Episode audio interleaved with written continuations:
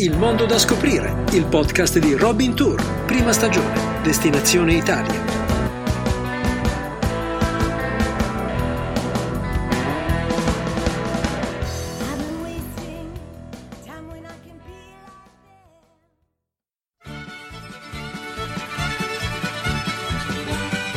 La vita in Sardegna è forse la migliore che un uomo possa augurarsi. 24.000 chilometri di foreste, di campagne, di coste immerse in un mare miracoloso dovrebbero coincidere con quello che io consiglierei al buon Dio di regalarci come paradiso. Strade litoranee che lasciano senza fiato, misteriosi siti preistorici, affascinanti riti religiosi e 4 milioni di pecore la Sardegna è unica, con il suo selvaggio entroterra, le sue magnifiche spiagge e le sue incantevoli peculiarità. Un territorio magico che fece innamorare anche Fabrizio De André, a cui abbiamo rubato le parole per aprire questo nuovo appuntamento. Nel 1974, infatti, De André lasciò Genova e si trasferì nella tenuta Lagnata a Tempio Pausania, in Gallura, un posto immerso fra boschi di sughere, querce ed emergenze granitiche nella sperduta campagna sarda. Il desiderio di ricongiungersi con la campagna, il sogno di farlo con la persona amata, Dori Ghezzi. A Tempio nacque loro figlia, Luvi, a Tempio si sposarono. La tenuta nel tempo, da vecchio stazzo, diventò mecca per i tanti amici della coppia e per i loro tanti fan, certi che Faber li avrebbe sempre accolti con un pezzo di formaggio e un bicchiere di vino. Un amore quello per l'isola che non è stato scalfito nemmeno da quei quattro mesi passati nelle mani dei banditi, un incubo iniziato il 27 agosto del 1979 e terminato 120 giorni dopo, archiviato dalla coppia come un incidente che avrebbe potuto accadere ovunque a chiunque. Dori e Fabrizio scelsero di rimanere in Gallura.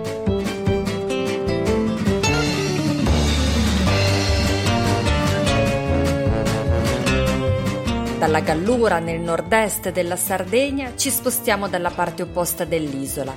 Tra paesaggi incontaminati sorge Stintino, un ex villaggio di pescatori di tonni trasformato in ariosa località di villeggiatura, come ci racconta l'antropologo Gian Maria Toveri.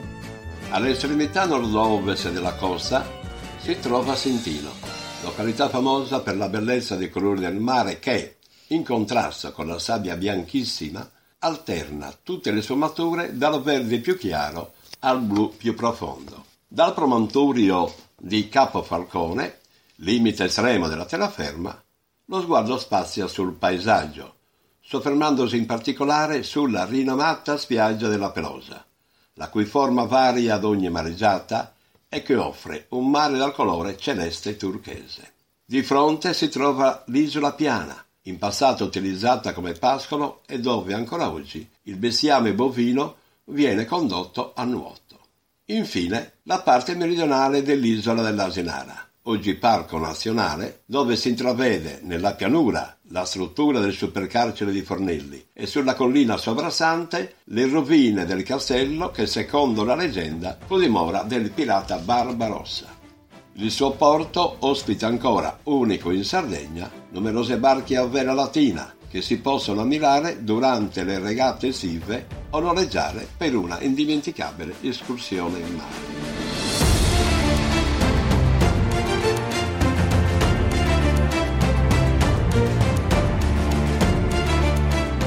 Sempre sulla costa settentrionale, Castelsardo. L'arrivo a Castelsardo è una sorpresa. Il borgo medievale, edificato su un promontorio roccioso, appare all'improvviso, scenografico. Nella parte più alta, i cammini di ronda dell'antico castello sono diventati un eccezionale punto panoramico al centro del Golfo dell'Asinara, mentre le sale ospitano il Museo dell'Arte dell'Intreccio. Castelsardo è infatti rinomato per la lavorazione artigianale dei cestini, ancora oggi intrecciati dalle donne che lavorano sull'uscio di casa, utilizzando anche come spazio espositivo per le loro creazioni. Merita una breve sosta la chiesa di Santa Maria, dove si venera il Cristo nero il crocifisso più antico della Sardegna, risalente al 1300.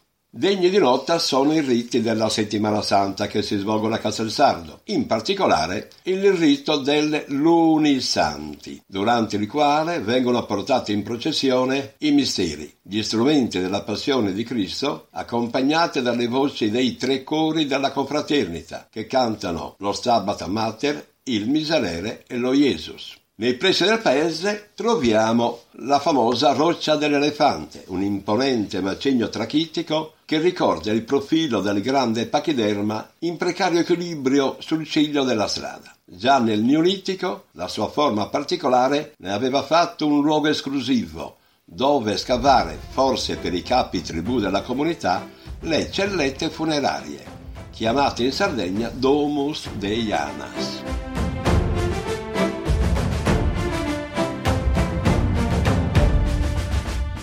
Domus de Yanas, ovvero Casa delle Fate. Le Yanas sono creature immaginarie della tradizione popolare sarda, a volte miti e gentili, altre lunatiche e dispettose. A metà tra il mondo umano e quello divino, leggenda vuole che fossero gli abitanti di questi strani alloggi ritagliati nella roccia. Scendendo di poche decine di chilometri verso sud, sempre costeggiando la costa, si incontra la suggestiva zona isolata di Argentiera, una baia naturale dominata dalle spettrali rovine di una miniera d'argento, un tempo la più grande di tutta la Sardegna. Qui l'argento veniva estratto già in epoca romana, un'attività che proseguì fino agli anni 60.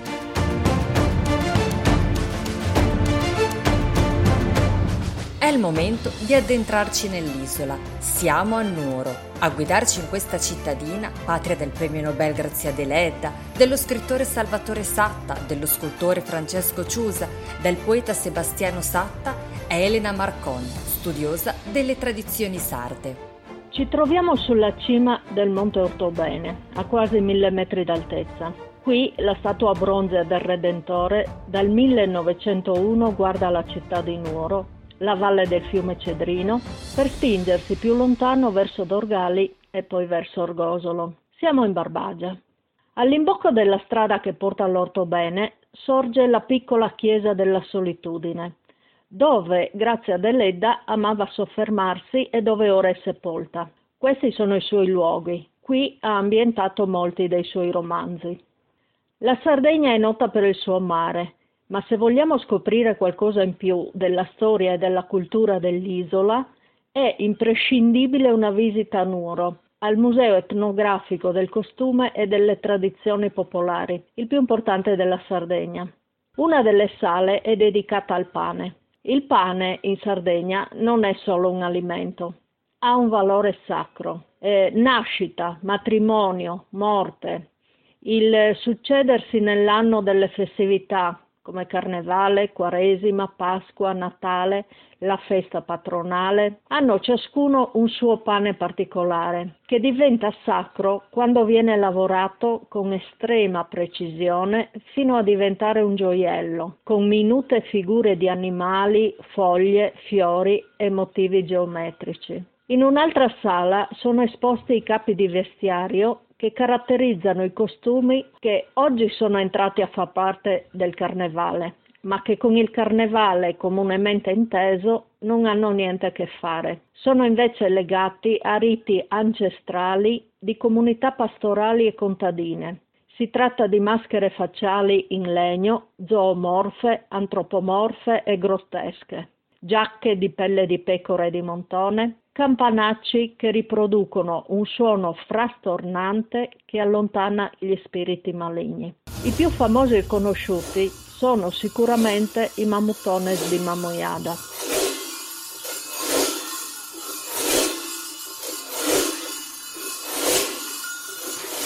La maschera facciale del mammutone è nera e di legno, assicurata al viso con delle cinghiette in cuoio. Il corpo è coperto da pelli di pecora nera, mentre sulla schiena è sistemata una serie di campanacci. Il carnevale di Mamoiada è uno degli eventi più celebri del folklore sardo. La sfilata dei mamutones dura dal pomeriggio fino alla tarda sera. Per tutto il giorno i figuranti si limitano nel mangiare e nel bere. L'esibizione richiede sforzo e le cinghie dei campanacci comprimono il torace. L'altra maschera tipica è quella del lisso adore. Rappresenta un ruolo di dominanza rispetto a quella del mamutone, ma le due figure non sfilano mai separate.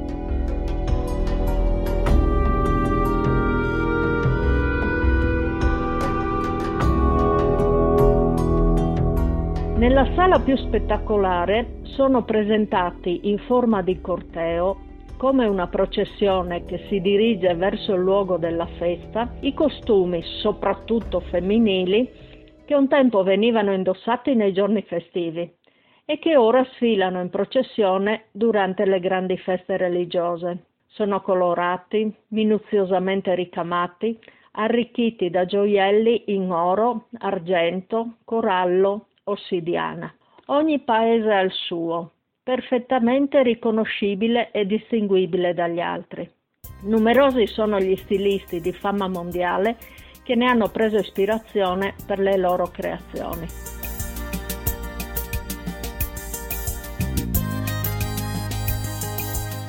Nella provincia della Barbagia, l'Ogliastra, Percorrendo la strada orientale sarda, l'itinerario consente di attraversare il territorio dell'Ogliastra, suggestivo ma ancora poco conosciuto, dove si mescolano e si affrontano due realtà opposte. L'entroterra è montano, boschivo, disseminato di una fitta macchia mediterranea alta, con paesaggi aspri e selvaggi dove svettano imponenti torrioni calcarei detti per la loro forma tacchi L'area costiera è frastagliata e incontaminata. Qui il calcare, lavorato nei millenni dal mare, dalla pioggia e dal vento, ha creato un paesaggio fantastico, traforato da un intrico di grotte e percorso dai passi dei caprai che ora sono diventati parte del più bel sentiero di trekking nel Mediterraneo, chiamato il Selvaggio Blu, dove si attraversano scenari dolomitici, avendo però sempre presente il mare.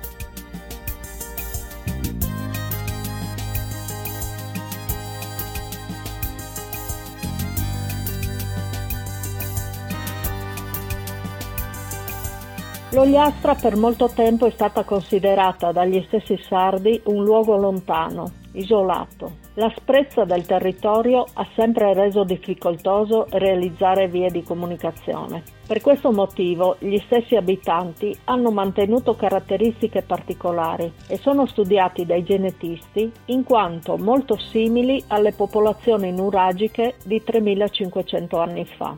Questa è la terra dei centenari.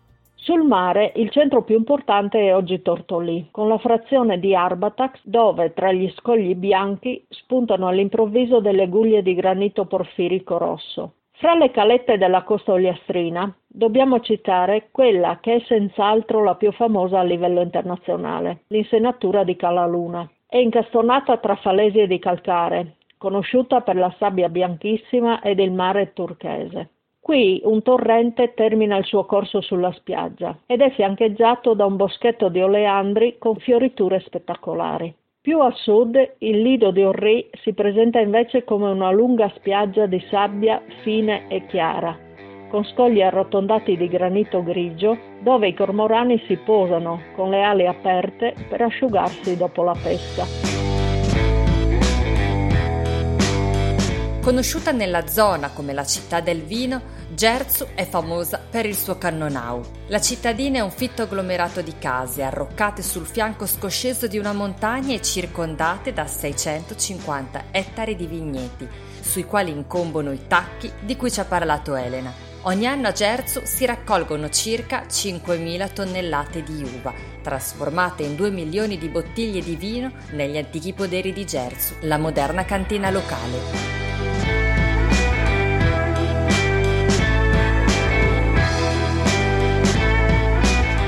Tra i paesi della Barbagia, forse il nome più conosciuto è quello di Orgosolo. Si può dire che la sua notorietà si sia sviluppata in tre tappe. Alla fine dell'Ottocento era uno dei paesi dove il fenomeno del banditismo si era notevolmente affermato. Poi negli anni Sessanta il film Banditi ad Orgosolo di Vittorio De Seta portò alla ribalta internazionale il nome del paese. In seguito, a partire dagli anni Settanta, si è sviluppato il fenomeno del muralismo, con una connotazione identitaria molto forte. I murales di Orgosolo sono i più famosi, ma non tanto per la bellezza artistica, quanto per il loro contenuto. Sono realizzati da pittori estemporanei e hanno per tema gli argomenti più vari, proponendo riflessioni che spaziano dal sociale allo storico, dal religioso al politico. Infine, con l'arrivo di numerosi visitatori, i pastori pensarono di proporre agli ospiti quelli che erano sempre stati i pasti frugali tipici del mondo pastorale, consumati nel bosco del Supramonte all'ombra di lecci secolari. Si tratta di pane carasau e spianate, insaccati e formaggi, l'immancabile porcetto allo spiedo, il tutto accompagnato dal canonau, il corposo vino rosso definito da D'Annunzio il nettare degli dei. A conclusione un breve saggio musicale dei tenores eh, locali la cui origine si perde nella notte dei tempi e oggi sono tutelati dall'UNESCO come bene immateriale dell'umanità.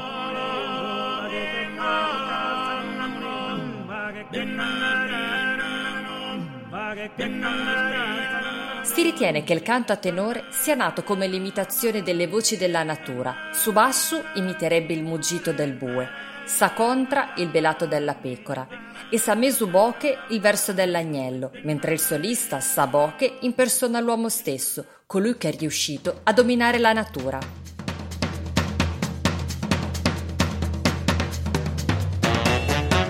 In questo nostro viaggio più volte ci siamo imbattuti nelle specialità enogastronomiche sarde. È venuto il momento di saperne di più. Con noi Franco Ackenza, studioso di paesaggio. Senza dubbio, uno dei vini più famosi dell'isola è il Cannonau, il cui vitigno è considerato tra i più antichi del Mediterraneo. È un vino rosso dal sapore corposo che si abbina con gli arrosti di carne e i formaggi stagionati. È tipico delle zone centrali della Sardegna, tra Oliena e Orgosolo. A Oliena è chiamato Nepente, citato anche da D'Annunzio. La cantina sociale di Oliena produce vini quasi esclusivamente da uve cannonau. Il più noto è il Nepente di Oliena. È uno dei prodotti meglio riusciti dell'intera viticoltura isolana. Un'altra eccellenza dei prodotti agroalimentari della Sardegna è la produzione di formaggio. Con un patrimonio ovino di circa 4 milioni di pecore, il top non poteva non essere che la produzione di formaggio pecorino, soprattutto nella Barbaggia. Inoltre, sempre in Barbaggia e anche in Ogliastra, è eccellente anche la produzione di formaggi caprini.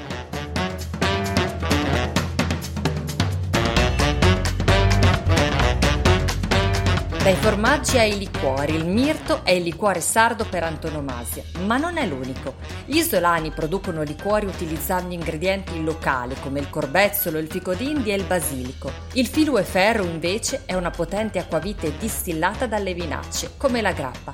La sua gradazione alcolica di solito si aggira sui 40 gradi, ma attenzione perché in alcune produzioni casalinghe raggiunge anche i 60.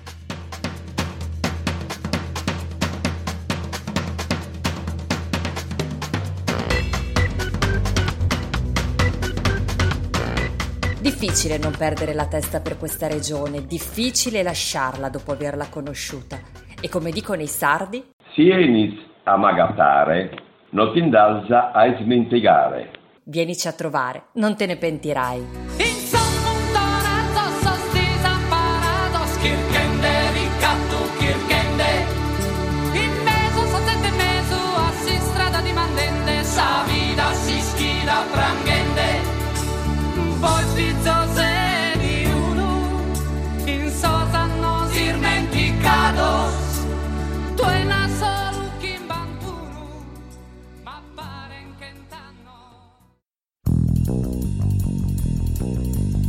Avete ascoltato Il mondo da scoprire, Destinazione Italia, il podcast di Robin Tour.